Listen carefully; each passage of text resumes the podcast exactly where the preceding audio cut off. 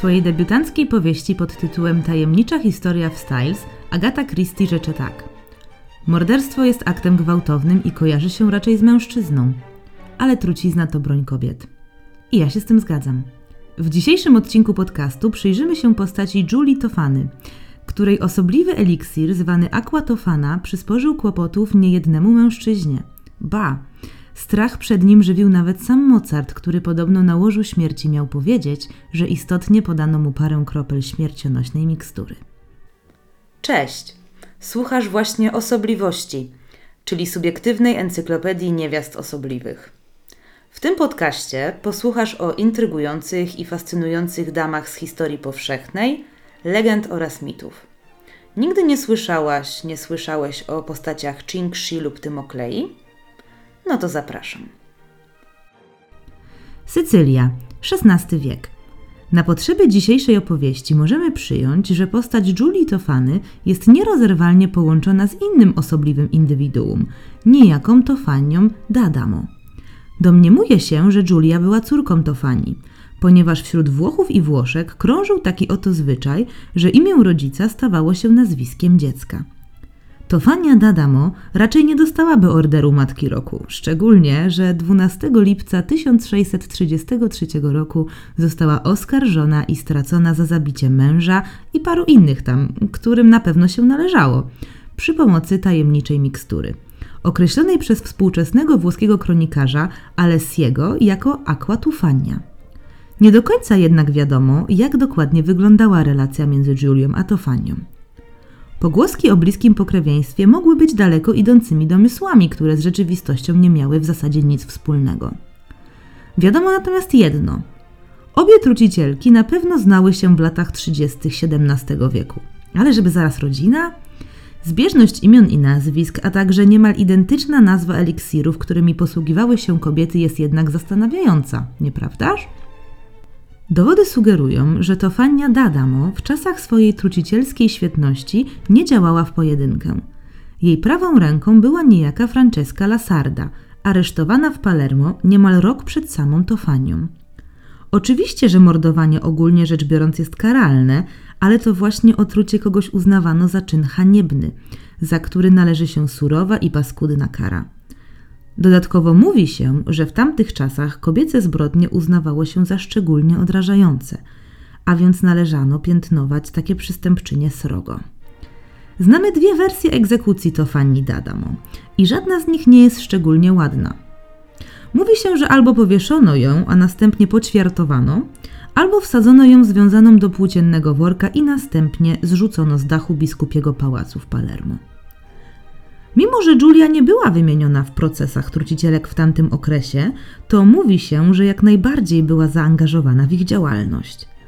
Strach przed okrutnym losem, który spotkał między innymi jej matkę, sprawił, że Julia szybko opuściła Palermo. Nie wyjeżdżała jednak z pustymi rękoma. Mówi się, że to Fania pozostawiła jej recepturę na truciznę doskonałą, bezwonną, bez koloru i smaku, która nie pozostawiała żadnych wykrywalnych śladów i dowodów. Eliksir mógł być istotnie wynalazkiem Tofani, szeroko wykorzystywanym przez Julię, dzięki której zyskał prawdziwy rozgłos w wielkim świecie. Prawda mogła być również taka, że Julia ulepszyła to, nad czym pracowała jej domniemana matka, lub sama wynalazła truciznę, z którą kojarzona jest po dziś dzień. Jednak skąd takie zainteresowanie osobliwym eliksirem? Julia, oprócz tego, że znała się trochę na różnego rodzaju miksturach, to była też niezłą biznesmenką. Doskonale znała najważniejsze biznesowe prawo, czyli jest popyt, jest podaż.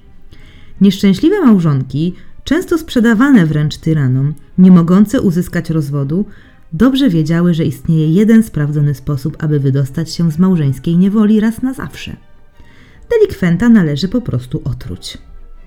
Po egzekucji swojej matki w 1633 roku Julia przez chwilę trudniła się nierządem, aby nie umrzeć z głodu, ale równocześnie rozpoczęła produkcję i sprzedaż eliksirów, na punkcie których oszalały nienawidzące swych mężów Sycylijki. Jednak gdy nad Palermo zaczęły zbierać się ciemne chmury w związku z procesami Tofani i Lasardy, Julia, już wtedy zamożna kobieta z doskonale prosperującym biznesem, zbiegła do Rzymu pod osłoną nocy. Wedle źródeł z 1650 roku towarzyszył jej nie kto inny, a kochanek i jednocześnie zakonnik imieniem Girolamo, urzędujący na co dzień w kościele świętej Agnieszki w Rzymie. Dzięki koneksjom z lokalnym aptekarzem, który był podobno jego bratem, pomógł Julie zaopatrzyć się w arszenik i wznowić produkcję trucizny. Po przybyciu do Rzymu Julia Tofana koronuje się przewodniczką kompanii trucicielek. Zrzesza były pomocniczki Tofani D'Adamo i Franceski Lasardy, a także rekrutuje kobietę imieniem Girolama Spara na asystentkę. Tu kolejny wątek rodzinny. Niektórzy powiadają, że Girolama mogła być córką Julii, która miała akurat wtedy romans ze wspomnianym ojcem Girolamo. Jednak wedle włoskiego pisarza Alessandro Ademolo, Girolama Spara była wdową po pewnym florentyńskim dżentelmenie imieniem Carozzi, dzięki czemu miała swobodnie poruszać się wśród arystokratycznej elity. Rodzina czy nie, kobiety zaczęły współpracować, a z czasem zatrudniać też kolejne pomocniczki, takie jak na przykład trucicielka Giovanna de Grandis, odpowiedzialna później za biznesy z kobietami z niższych sfer. Każda z kobiet miała swoją rolę – Niektóre znały się na rzymskich zwyczajach, polityce, socjecie, gdzie bywać, z kim rozmawiać, a niektóre odpowiedzialne były stricte za produkcję trucizny. Research ostatnich lat pokazuje, że w miejscach takich jak Wenecja, Rzym czy Paryż, gdzie trucie kogo popadnie było codziennością, funkcjonował tak zwany magiczny półświatek. Powróżyć panu z dłoni? Nie ma problemu zorganizować tradycyjne i konwencjonalne morderstwo przy pomocy wynajętego płatnego zabójcy? Oczywiście, że tak. Astrologia, magiczne przedmioty, produkcja amuletów? Do ogarnięcia. Dostęp do takiego środowiska z największą przebiegłością wykorzystała Girolama Spara, która sprzedając amulety i ziołowe mieszanki poszukiwała klientek, które mogą być również zainteresowane osobliwą trucizną. Z cichych rozmów w kuluarach można było śmiało wywnioskować, które z klientek nie są szczęśliwe w małżeństwie i które mogą być zdesperowane na tyle, ażeby męża wykończyć przy pomocy śmiercionośnej mieszanki. Mało tego, Girolama, niczym Robin Hood w spódnicy, wydawała czasem za darmo truciznę kobietom, których nie było na nią stać, a które były w sytuacjach podbramkowych – z żalu, złości na nadużycia i znęcanie się w toksycznych małżeństwach, Girolama twierdziła, że chociaż tyle może zrobić dla tych kobiet. W skład eliksiru, który nazywano aquatofana, wchodził głównie arszenik, cymbalaria, ołów i beladonna. Niektórzy powiadają, że do mikstury dodawano też ślinę szaleńca. Wedle ostrzegawczej notatki, wypuszczonej w Rzymie w latach 50. XVII wieku, kiedy to strach przed trucizną osiągnął szczyt, wybuchowa mieszanka miała skutkować ogólnym osłabieniem, wymiotami, biegunką, straszliwym bólem mięśni, konwulsjami, a w końcu śmiercią. XVIII-wieczny medyk tak opisuje działanie trucizny. W ciele daje się odczuć pewna zmiana, która skłania otrutego do poradzenia się lekarza. Lekarz go bada, ale nie znajduje żadnych symptomów wewnętrznych i zewnętrznych. Nie ma zapalenia, nie ma gorączki. Wedle Charlesa Mackeya, szkockiego poety, zabójczy eliksir sprawiał wrażenie, jakby otruty delikwent zwyczajnie umierał poprzez naturalny rozkład. Symptomy sprawiały wrażenie postępującej choroby, która po prostu przyplątała się nieszczęśnikowi. No co tu dużo mówić? Pech. W religijnych Włoszech dawało to wystarczającą ilość czasu otrutemu, nieświadomemu nieborakowi na poukładanie swoich spraw, oraz odpokutowanie grzechów, zanim stanie przed sądem Bożym. Prawdziwy dowcip krył się w tym, że specyfik zwany był też manną świętego Mikołaja i miał rzekomo zawierać uzdrawiający olej kapiący magicznie z kości świętego w miejscu jego pochówku w Bari. Dzięki temu olej miał mieć właściwości lecznicze. Między innymi miał usuwać wypryski na twarzy. Tymczasem fiolki zawierały zabójczą miksturę, która nierzadko stała jawnie i bezpardonowo między perfumami, na toaletkach czy w łazienkach. Tutaj święty Mikołaj pojawia się zupełnie nieprzypadkowo. Nie tylko jako patron dzieci i osób niezamężnych, ale głównie jako ten, który pomaga młodym dziewczynom i kobietom wyrwać się z rąk handlarzy ludźmi. Bardzo wymowna i subtelna aluzja. Aquatofana, tudzież manna świętego Mikołaja, sprzedawana była w postaci ampułek i kosmetyków z wizerunkiem świętego. Do eliksiru dodawano również dokładną instrukcję stosowania.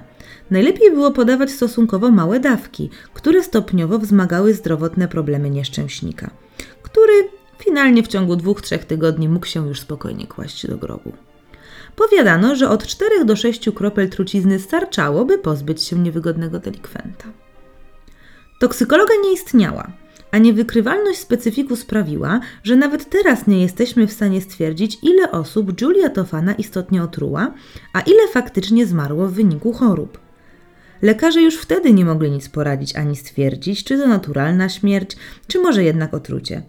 A jednak, jak to możliwe, że mimo stale poszerzającej się grupy konsumentek sprawa się nie sypnęła?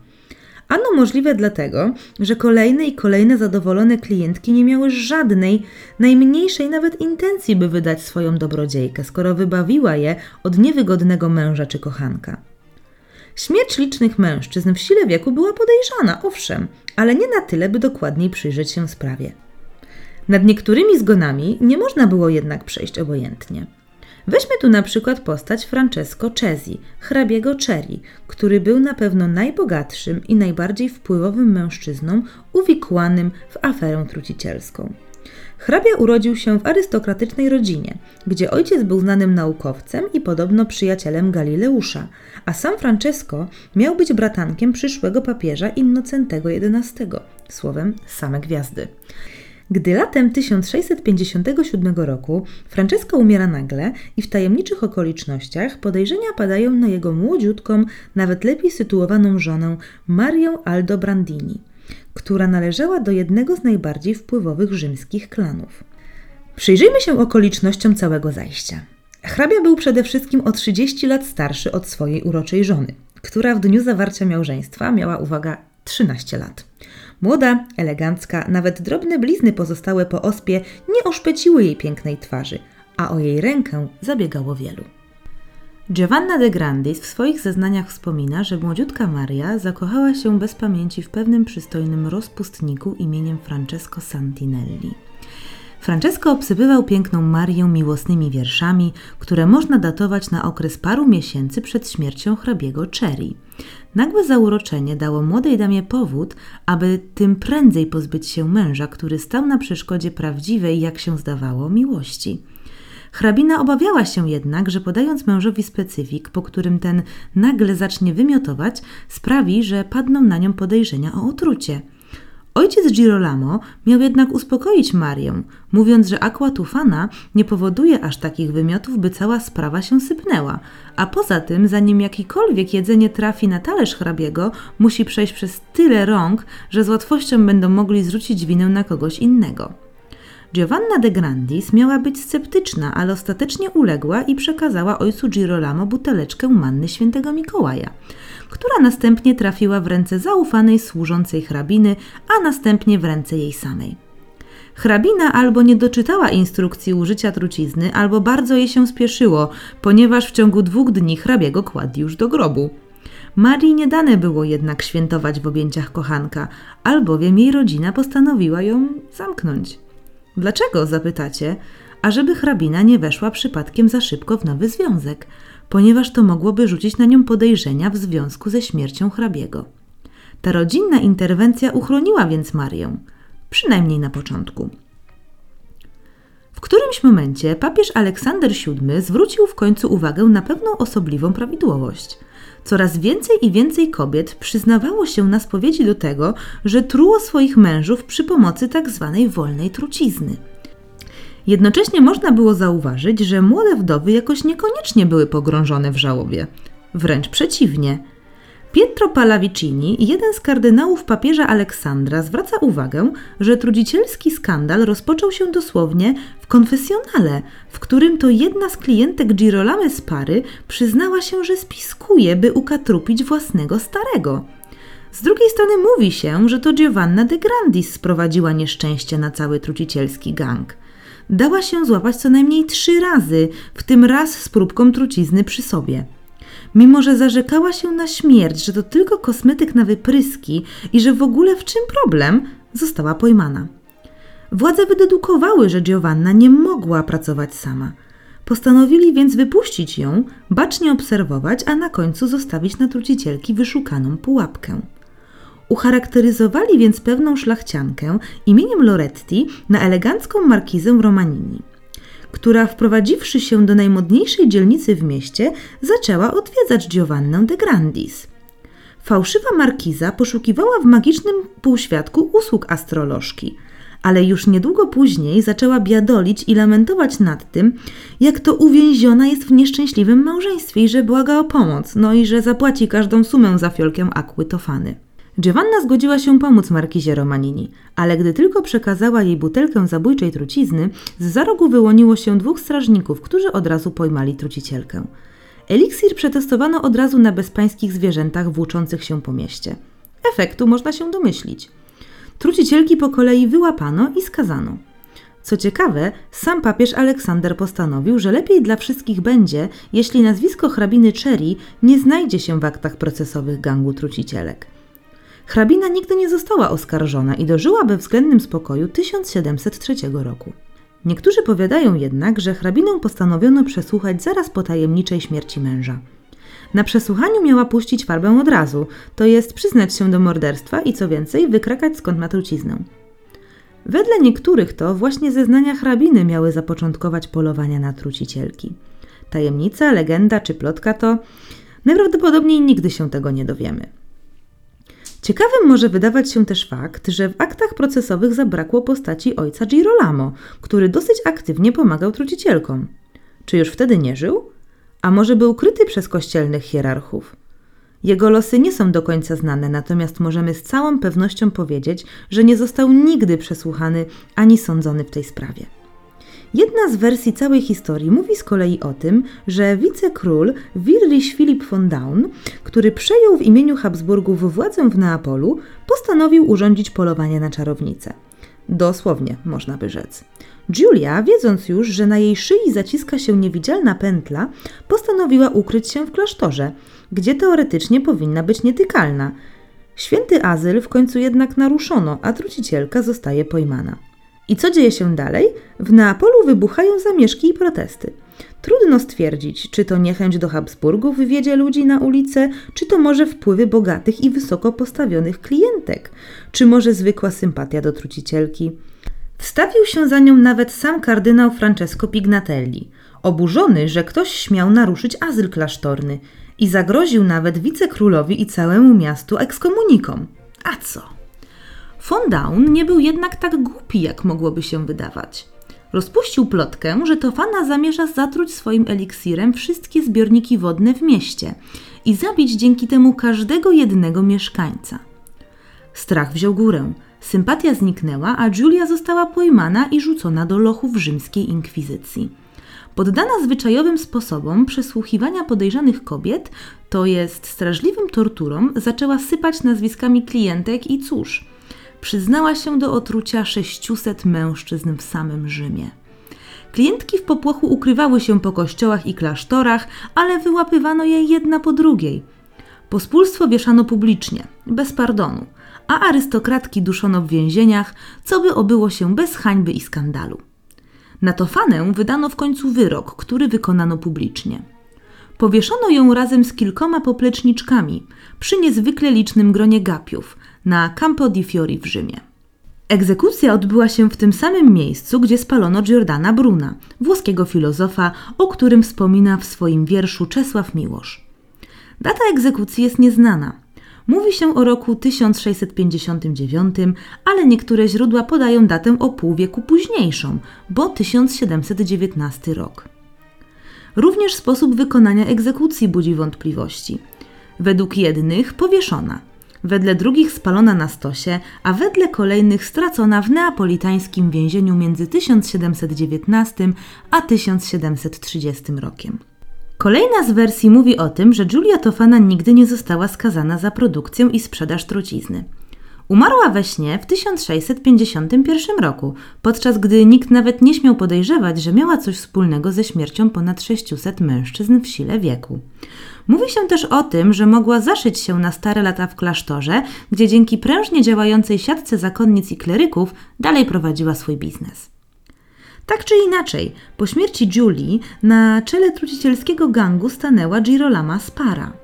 Razem z grupą kobiet, które nadal czynnie zajmowały się produkcją i sprzedażą manny świętego Mikołaja, działały aż do 1658 roku, kiedy to trafiły w końcu w szpony rzymskiego wymiaru sprawiedliwości. Girolama razem z siedmioma innymi trucicielskimi liderkami została publicznie powieszona, a mniej zaangażowane pomocniczki czy klientki skazano na dożywotnie więzienie. Nie zmieniło to jednak faktu, że kobiety pragnące szybko owdowieć korzystały z tej osobliwej trucizny jeszcze przez 200 lat po śmierci Julii Tofany i trucicielek. Prawdziwą sławę Aquatofana zyskała z początkiem XVIII wieku, a z czasem zaczęto tak nazywać każdą wolną działającą truciznę funkcjonującą w Europie. Włosi byli jednak kojarzeni z trucicielską wiedzą, tak teoretyczną, jak i praktyczną, już o wiele wcześniej. Pewna osobliwa anegdota głosi, co następuje. Latem 1568 roku Charles Tegus, enigmatyczny kardynał Lorraine, opracował plan zakończenia wojen religijnych toczonych we Francji. Kazał posłać do Włoch po 50 ekspertów od trucizn, którym zapłaci po 1000 koron, ażeby zatruli wina, studnie i prowiant, z których mieli korzystać jego protestanccy wrogowie. Y, pewna francuska broszura głosiła nawet, że we Włoszech trucizna była najpewniejszym i najbardziej powszechnym sposobem na to, by ulżyć sobie w nienawiści i zemście. Trudno jednak rozmawiać o zamiłowaniu Włochów do śmiercionośnych eliksirów bez wzmianki o postaci lokusty. Lokustę znamy z roczników Tacyta, rzymskiego historyka. Pochodziła z Galii i tam też po raz pierwszy zetknęła się z miksturami ważonymi przez celtyckich kapłanów, druidów, od których też pobierała nauki do czasu, aż nie wyjechała z prowincji.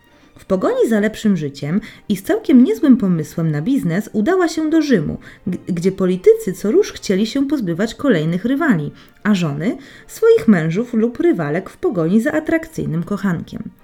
Lokusta zaczęła jednak od porządkowania własnego podwórka. Na wstępie postanowiła otruć własnego męża. Nie tylko dlatego, że się nad nią znęcał, ale też dlatego, że ktoś musiał przetestować działanie trucizny. Lata nauki i praktyki u galijskich druidów sprawiły, że Lokusta była niezwykle doświadczona w swoim fachu i potrafiła przygotować truciznę niemal na każdą okazję. Jej mikstury mogły zatruć organizm na bardzo długi, nawet wieloletni okres – ale jeśli komuś się spieszyło, nie ma problemu. Będzie eliksir o działaniu natychmiastowym. Chcesz kogoś oszpecić? Lokusta przygotuje ci truciznę, która zdeformuje twarz delikwenta. Chcesz kogoś ukarać? Cyk! Mikstura, która spowoduje ślepotę lub sprawi, że duszności zamęczą cię na śmierć. Do wyboru były też eliksiry nietypowe, na przykład ekstrakty, które tak mąciły w umyśle nieszczęśnika, że powoli tracił rozum i świadomość i zaczynał udawać na przykład psa. Lokusta była w tym wszystkim profesjonalistką i doskonale wiedziała, że jeden fałszywy ruch i wszystko się sypnie. Dlatego nieustannie testowała swoje trucizny na zwierzętach, po czym przeprowadzała wnikliwe analizy i wprowadzała niezbędne zmiany w recepturach. Biznes zaczął rozkwitać, a do Lokusty zgłaszały się kobiety z każdego zakątka Rzymu. Z początku te ubogie, które chciały pozbyć się mężów tyranów i którym Lokusta wydawała trucizny za darmo. Potem, gdy zyskała sławę, również te z najwyższych sfer, które chciały wyeliminować kochanków lub mężów ze względów raczej politycznych. Te drugie musiały się liczyć z pokaźnym rachunkiem wystawionym przez trucicielkę za swoje usługi, ale czego się nie robi, by twój syn zasiadł na rzymskim tronie? Jako pierwsza zgłosiła się do Lokusty niejaka Waleria Messalina, trzecia żona cesarza Klaudiusza, w sprawie bardzo prozaicznej. Messalina chciała pozbyć się naprzykrzającego się byłego kochanka, zanim zrobi się z tego afera, chociaż umówmy się, jeśli jako rzymska cesarzowa pod osłoną nocy odwiedzasz domy publiczne i przyjmujesz tam klientów, to jakiś tam były kochanek to twój najmniejszy problem.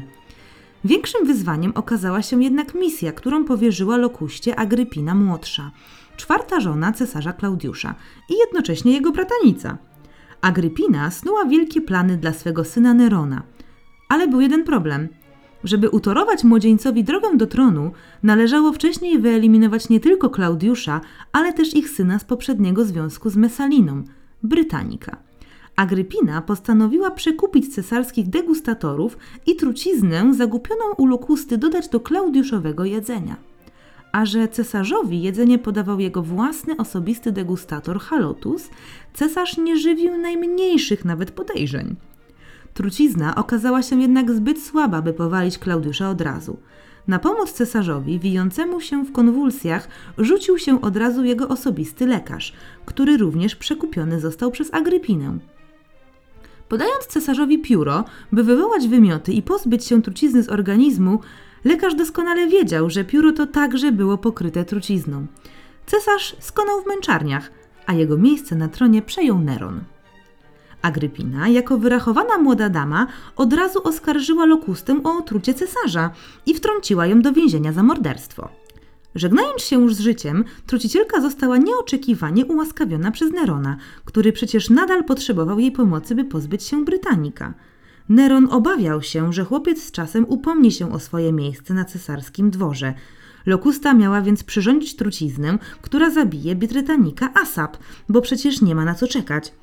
Podczas obiadu, gdy chłopiec otrzymał kielich ze zbyt ciepłym winem, nakazał schłodzić je natychmiast i użyto do tego zimnej wody, do której wcześniej dodano trucizny. Piana, konwulsje, Brytanik natychmiast upadł. Neron uspokajał, że to tylko epilepsja, słowem gnój. Cesarz był absolutnie zachwycony rezultatem, nagrodził więc od razu Lokustę gigantyczną posiadłością, służbą, dał jej też przyzwolenie na prowadzenie trucicielskiej szkółki. Niech też innych nauczy, jak efektywnie truć ludzi. A co? Sielanka nie trwała jednak długo. Gdy w 68 roku naszej ery Neron popełnił samobójstwo, Lokusta nie mogła już liczyć na cesarskie wstawiennictwo. Jego następca, Serviusz Sulpicjusz Galba, nakazał schwytać każdego jednego współpracownika Nerona.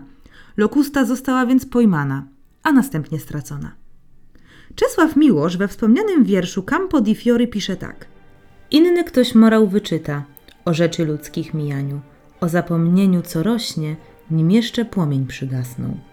Jednak płonące stosy trucicielek nie pogrzebały pamięci o tej osobliwej miksturze. Jeszcze 200 lat po śmierci Giulii Tofany niepozorne fiolki trucizny zwanej aquatofana stały w łazienkach wśród kobiecych kosmetyków, gotowe, by posłać naprzykrzającego się delikwenta na tamten świat.